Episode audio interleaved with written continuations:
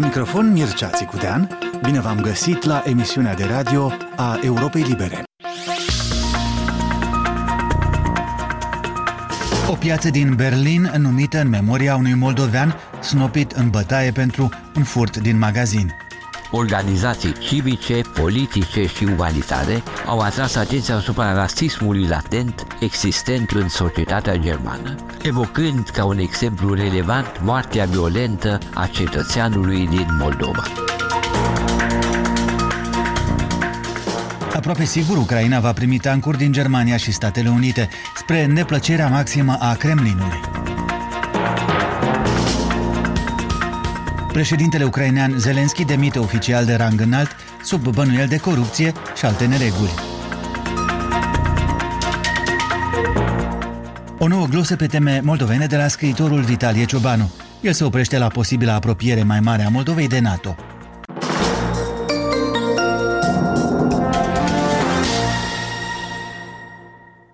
Puterea de la Chișinău dă de câteva zile semnale tot mai clare că dorește o colaborare militară mai strânsă și mai fructuoasă cu Occidentul. La Davos, în Elveția, președinta Maia Sandu a spus că a cerut sisteme de supraveghere aeriană, dar și antiaeriene. Acestea din urmă arme letale, spre deosebire de tot ce a primit mai înainte Moldova din vest. Cu puține zile mai târziu, Europa Liberă l-a întrebat pe ministrul apărării, Anatolie Nosati, prin vocea colegului meu, Denis Dermengi, cât de mare este probabilitatea ca Chișinăul să primească asemenea armament.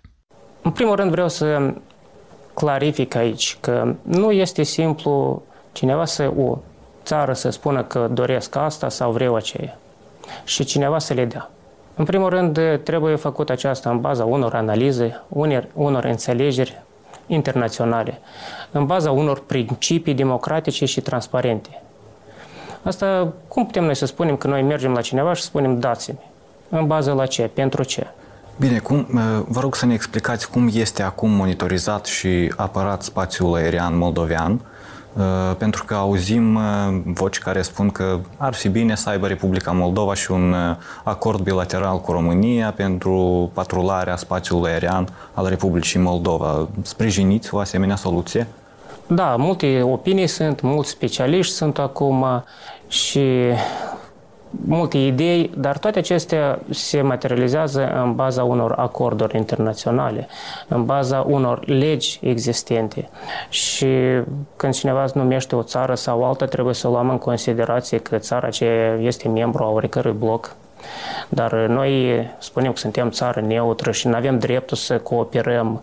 Sunt multe întrebări legitime care trebuie să fie analizată de specialiști în domeniul legislației internaționale. Domnule ministru, autoritățile transnistrene și-au exprimat îngrijorarea că malul drept se înarmează.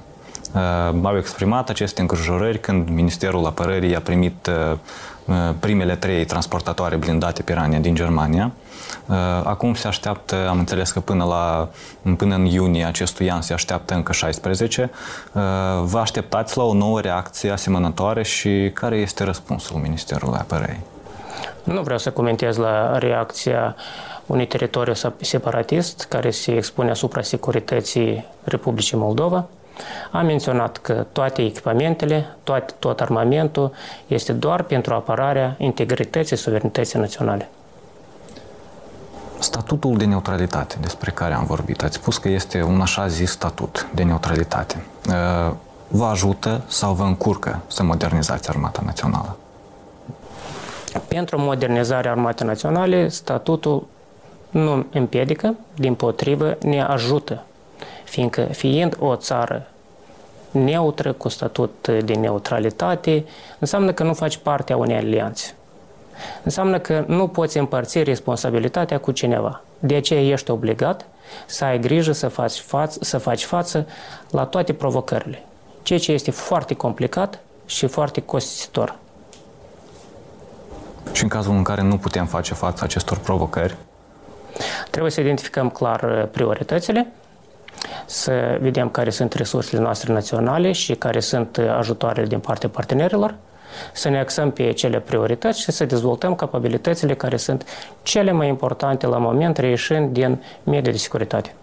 Vă rog să ne spuneți uh, ce credeți despre nevoia unor discuții mai serioase la nivelul clasei politice și a societății în general despre o eventuală aderare la NATO?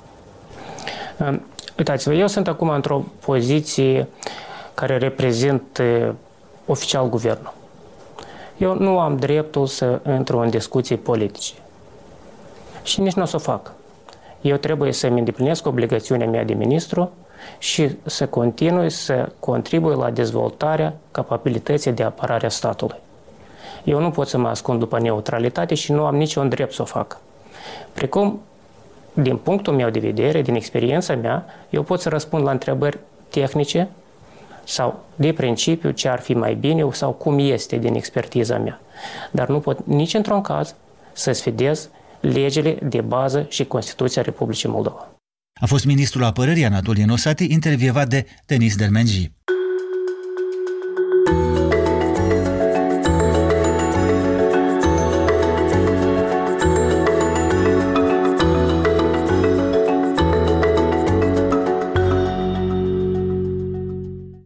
Piața din fața gării Lichtenberg, în estul Berlinului, se va numi Eugeniu Botnari Plaț, în memoria unui moldovean mort la vârsta de 34 de ani, în 2016, după ce a primit o bătaie cruntă de la șeful unui supermarket din apropiere, de unde moldoveanul ar fi furat.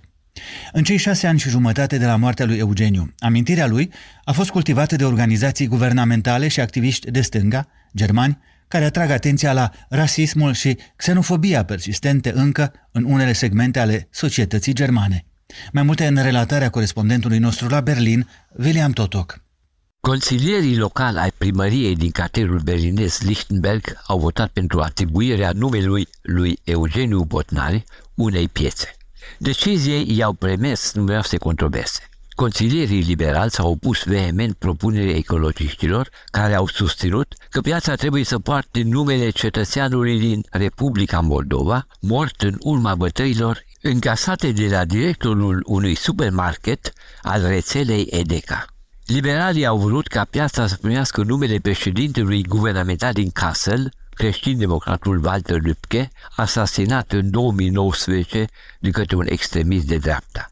Nici consilierii creștini-democrați și cei ai Partidului Naționalist Autoritar Alternativa pentru Germania, AFD, nu au fost de acord cu atribuirea numelui Eugeniu Botnar, pieței situate în apropierea fostei gări centrale din Berlinul de Est.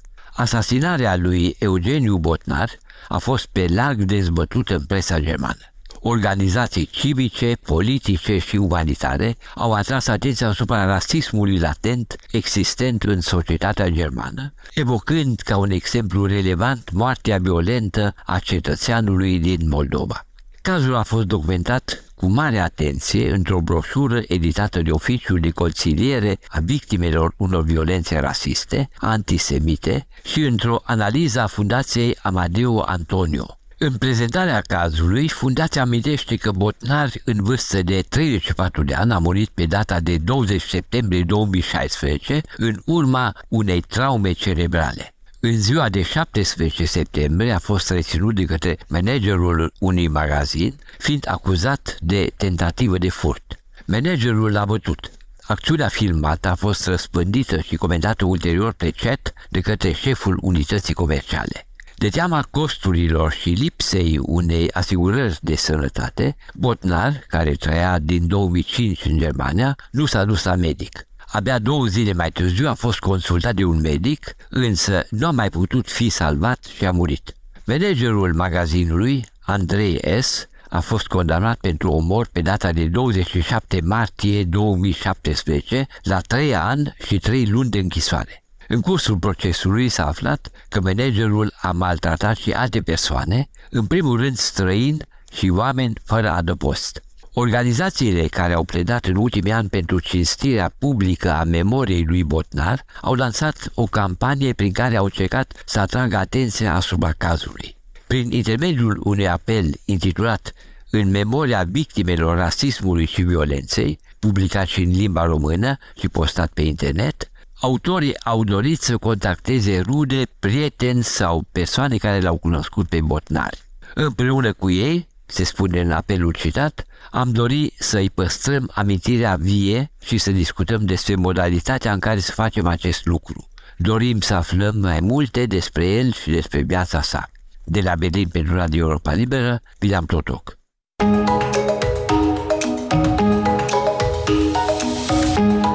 Radio Europa Liberă. Eu sunt Mircea Țicudean. Știrile noastre, ca și multe materiale multimedia dintre cele mai diverse, găsiți oricând la moldova.europalibera.org, ca și pe conturile noastre pe rețelele sociale, inclusiv Facebook și Instagram. Mai multe ziare occidentale numesc posibil moment de cotitură în războiul din Ucraina, acceptul Germaniei și Statelor Unite de a trimite țării invadate de ruși, în urmă cu aproape un an, tancuri grele de tip Leopard 2 și Abrams. La ora redactării acestui text, Berlinul confirmase știrea mult așteptată de Kiev, iar Washingtonul se pregătea să facă același lucru. Deciziile celor două capitale occidentale sunt considerate de comentatorii de presă nu doar o injecție de forță combativă administrată armatei ucrainene într-un moment important, ci și un gest politic puternic care arată Rusiei că Occidentul nu glumește. O relatare de la Bruxelles a pregătit Dan Alexe. Germania va trimite tancuri în Ucraina, cum o anticipase deja la Bruxelles site-ul Politico, cancelarul german Olaf Scholz a confirmat oficial astăzi că Germania va trimite tancuri de luptă Leopard 2 Ucrainei, cum a scris-o de altfel și agenția Reuters. La Londra, încă de ieri seară, The Daily Telegraph scria despre cum guvernul german ar fi în realitate cu totul divizat rupt în chestiunea trimiterii de tancuri către Ucraina. Olaf Scholz a făcut însă totul oficial chiar astăzi, anunțând livrarea de tancuri germane Leopard 2 de tip 2A6, cum o scrie în detaliu Der Spiegel pe site-ul său, fiind vorba de cel puțin un regiment blindat, altfel zis minimum 10 tancuri de acest tip, precizează Der Spiegel peste ocean, The Washington Post, care anunță și că administrația Biden a decis la rândul său să furnizeze Ucrainei tancuri M1 Abrams, explică ce face ca tancurile germane Leopard 2 să fie atât de speciale, inclusiv viteza lor și ușurința cu care pot fi manevrate – Obiectivul este de a crea rapid două batalioane cu tancuri Leopard 2 în Ucraina și Germania va furniza cel puțin în stadiul actual, 14 tancuri de acest tip din depozitele sale militare.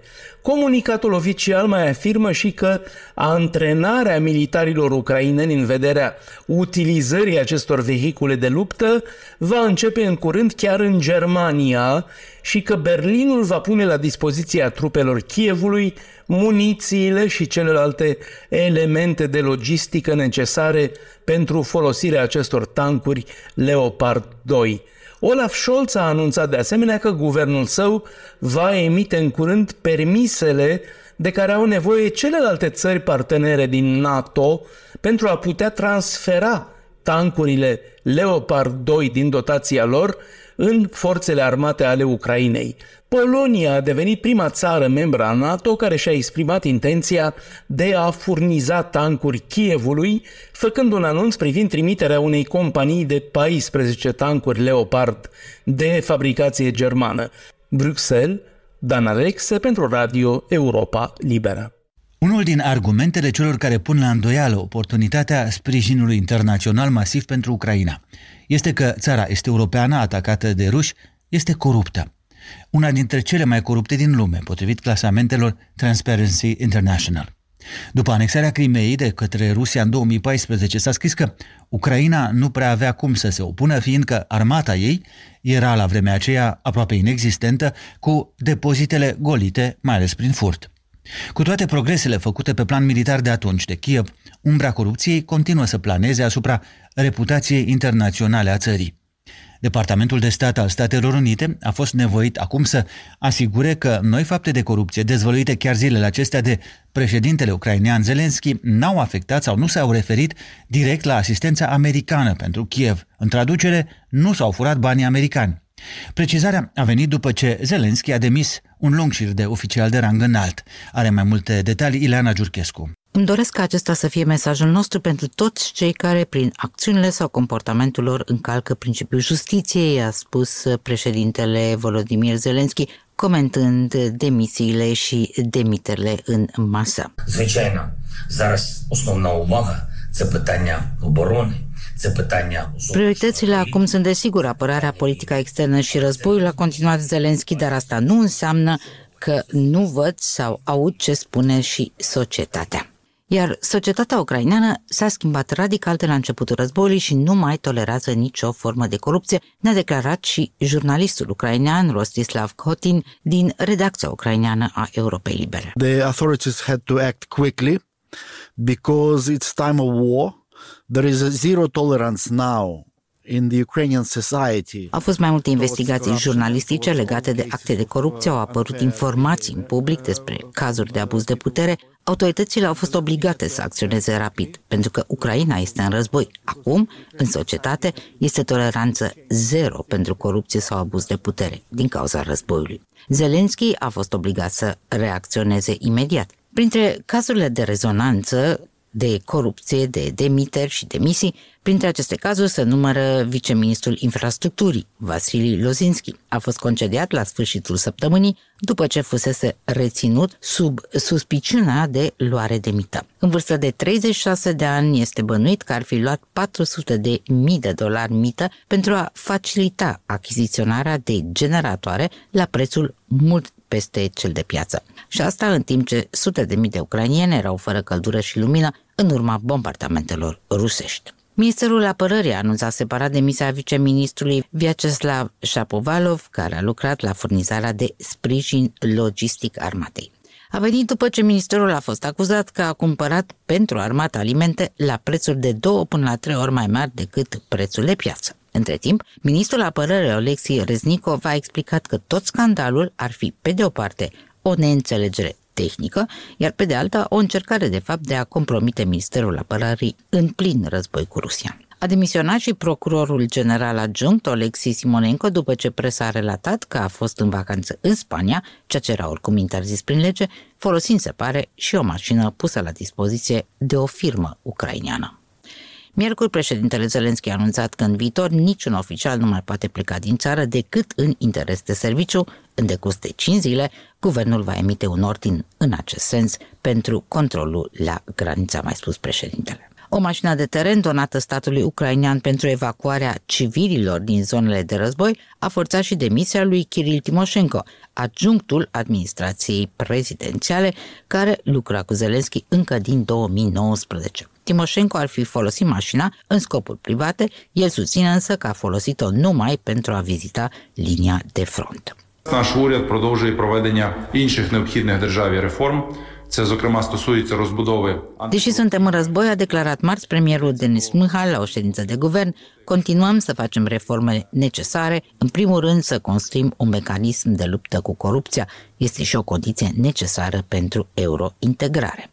Lupta cu corupția endemică, aplicarea eficientă a legii privind dezoligarhizarea, se numără oricum printre cele șapte condiții puse Ucrainei de Uniunea Europeană pentru a începe eventual negocierile de aderare, asta după ce a primit anul trecut, ca și Republica Moldova, statutul de țară candidată. Din nou, jurnalistul Rostislav Kotin. The fight with corruption and the anti-oligarchic uh, measures and anti-oligarchic law, implementation of it is among Lupta cu corupția și uh, aplicarea legii împotriva oligarhilor se numără printre cele șapte condiții puse de Uniunea Europeană pentru începerea negocierilor. Uniunea Europeană a salutat reacția rapidă a autorităților în aceste cazuri de corupție și faptul că autoritățile ucrainiene nu mai tolerează corupția. Înainte, chiar și la începutul președinției lui Zelenski, au fost cazuri similare, dar anchetele se întindeau, nu aduceau niciun rezultat, totul se prelungea la infinit. Anul trecut, Ucraina era pe locul 122 din 180 de țări analizate de organizația Transparency International pentru clasamentul percepției corupției. În Europa, mai corupt era numai Rusia. A fost Ileana Giurchescu.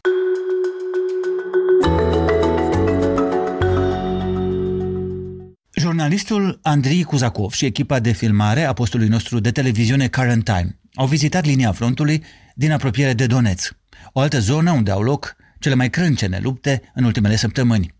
Însoțind un grup de luptători ucraineni din cadrul brigăzii 79 de parașutiști, jurnaliștii Current Time au nimerit sub focul artileriei rusești, dar au scăpat cu bine. Reportajul a fost adaptat pentru radio de Radu Benea. Lupte grele au loc la periferia vestică a orașului Donetsk. Frontul care trece prin Krasnohorivka, Mariinka și Novomihailovka este o zonă la fel de fierbinte ca cea de la Bahmut și Soledar, localități transformate practic în ruine. Pe acest segment al liniei defensive de lângă Donetsk se află militari din Brigada 79 de parașutiști. Echipa de filmare, care în time, a însoțit un grup de soldați ucraineni din trupele speciale până în tranșeele din prima linie. Dar în timp ce se apropiau de poziții, au fost reperați de o dronă a inamicului și au nimerit sub focul artileriei rusești.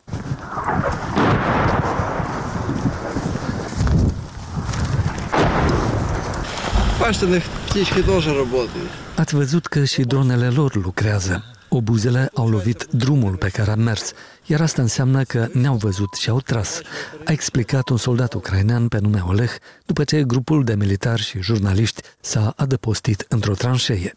Dar imediat ce au ieșit, a urmat un nou atac, și mai intens. Însă militarii și jurnaliștii au reușit să ajungă până la un alt adăpost.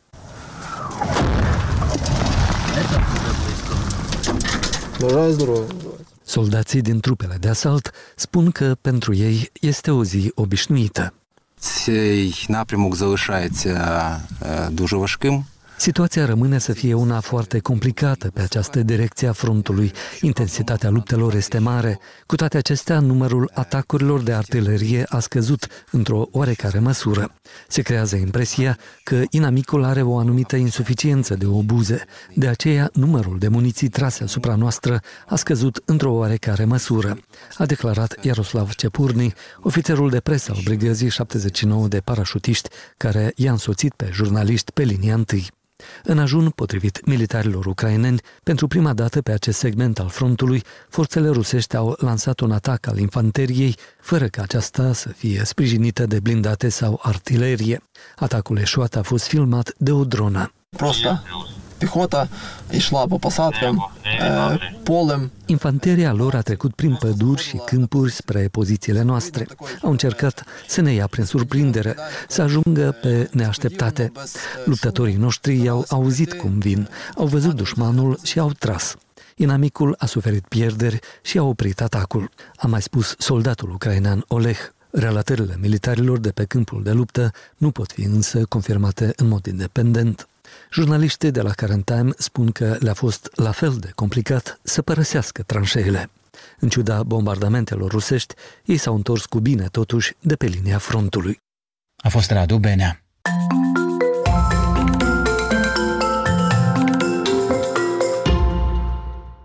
O nouă glosă pe teme moldovene acum de la scritorul Vitalie Ciobanu, care se oprește la posibila apropiere mai mare a Moldovei de NATO.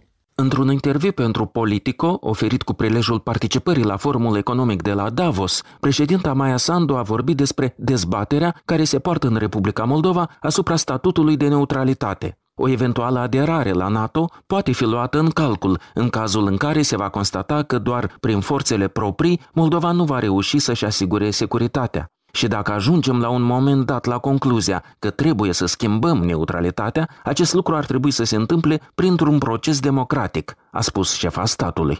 Moscova a reacționat virulent la declarațiile Mai Sandu și a amenințat prin gura deputatului Leonid Kalashnikov, președintele Comisiei Dumei de Stat pentru Afaceri cu CSI, că dacă va adera la NATO, Moldova riscă destrămarea unității sale teritoriale, pentru că are două regiuni rusofone în componența sa, Transnistria și autonomia găgăuză. Un alt parlamentar rus, Andrei Klimov, se întreba pe Telegram dacă Maia Sandu nu vrea cumva să repete, a spus el, politica sinucigașă a lui Zelenski și Poroșenko. Sigur că rușii nu vor admite niciodată ca Moldova, la fel ca Ucraina, să adere la NATO, pentru a se pune la adăpost de poftele imperiale ale Moscovei. Țările baltice n-au așteptat să fie atacate de ruși ca să fie convinse că trebuie să facă parte din NATO și din Uniunea Europeană. Ele n-au avut dileme identitare, au știut întotdeauna ce vor și cărei civilizații aparțin. Nici Moldova nu vrea un alt 28 iunie 1940. Moldova vrea să fie liberă, însă bunăvoința partenerilor occidentali, disponibilitatea lor de a ajuta militar Moldova se împiedică de bariera neutralității constituționale. Aici, o soluție de moment ar fi regândirea și extinderea programului Parteneriatul pentru Pace. Moldova ar trebui să vină cu niște propuneri pentru lărgirea acestui format, care să însemne mai multă asistență tehnico-militară, de pildă obținerea de mijloace de apărare antiaeriană cerute de președinta Maia Sandu la Davos, dar și alte echipamente. Numai puțin dificilă este munca de acasă. Chiar și responsabilii militari moldoveni au fost mult timp foarte timizi când erau întrebați de NATO. Le tăia plombul lesa neutralității. Abia, iată, când a venit semnalul politic de la cel mai înalt nivel, se aud voci mai ferme și la Ministerul Apărării. Moldova are nevoie de un program național de informare și educație asupra avantajelor aderării la NATO conferințe de presă, filme, emisiuni TV și radio, în care să se explice populației că este vorba de o alianță politico-militară defensivă, că a fi membru NATO înseamnă, pe lângă protecție militară, dezvoltare economică și prosperitate, înseamnă justiție independentă și stat de drept, adică un plus de atractivitate și garanții pentru investitori, cei care creează locuri de muncă. Înseamnă apărarea cetățenilor de malversațiuni politice și abuzuri polițienești. Ar fi momentul ca Teleradio Moldova, ca instituție publică, să inițieze un șir de emisiuni informative și educative privind siguranța națională și avantajele apartenenței Republicii Moldova la cea mai puternică alianță de pe glob. Argumente există din abundență. Ar fi de ajuns să vadă moldovenii atrocitățile rușilor în Ucraina. De pildă, pădurea de pini de la Izium, acolo unde forțele ucrainene au descoperit un cimitir al conaționalilor lor asasinați de ocupanții ruși. O pădure de pini, care mi-a amintit de pădurea de la Catin. După ce invadase Polonia alături de Germania hitleristă, armata lui Stalin a executat în aprilie-mai 1940 la Catin 22.000 de prizonieri de război, ofițeri intelectuali floarea națiunii poloneze. Li s-a pus năframă neagră pe ochi, li s-au legat mâinile la spate și au fost uciși cu un glonț de pistol în ceafă, ca la abator, abatorul rusesc. Din Chișinău pentru Radio Europa Liberă, Vitalie Ciobanu.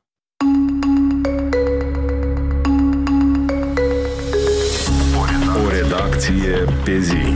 Află la Radio Europa Liberă ce scrie presa din Moldova. Vasile Ursachi de la Ziarul de Gardă. În ediție de joi 26 ianuarie, Ziarul de Gardă prezintă istoria unei familii care și-a pierdut fiul în vârstă de doar 2 ani. Băiețelul a fost diagnosticat cu cancer și a fost operat de o tumoră pe creierul mic la Institutul Mamei și Copilului, dar după ce a ajuns la București pentru chimioterapie, părinților li s-a spus că medicii din Republica Moldova doar au mângâiat tumoarea. Băiețelul a decedat la aproape o lună după operație, iar de atunci părinții acestuia caută să afle cine se face vinovat de moartea sa. La rubrica exclusiv veți putea citi un interviu pentru ziarul de gardă în cadrul podcastului ZDC cu caricaturistul și activistul civic Alex Bureț, care a povestit despre populismul demnitarilor, care îi devine deseori sursă de inspirație, despre puterea pe care îi oferă casca albă și vesta reflectorizantă. Activistul a spus dacă va candida sau nu la primărirea capitalei și cine îi plătește pentru acțiunile lui civice. ZDG a realizat o anchetă care are în vizor compania Bismobile Kitchen, în care sunt expuse mărturii ale clienților, explicațiile avocatului, dezvăluirile unui administrator și dilemele unui investitor a firmei ce gestiona în țară, dar și peste hotare zeci de companii prin intermediul cărora se comercializau bucătării la comandă. Fondatorul Bismobile a fost arestat pentru 20 de zile după ce oamenii legii au constatat că ar fi înșelat mai mulți clienți care au comandat produsele companiei. Într-un alt material sunt prezentate mărturiile prietenilor actorului în vârstă de 32 de ani, Ștefan Bouroșu, care a decedat zilele trecute. Tânărul a fost găsit mort pe 22 ianuarie 2023 într-un apartament din Chișinău. Emisiunea noastră se încheie aici. Pe internet ne găsiți la adresa moldova.europalibera.org și pe rețelele de socializare, inclusiv Facebook, Instagram, Anaclasniki, YouTube. Eu sunt Mircea Sicudean, vă mulțumesc pentru atenție și vă urez o seară plăcută în continuare.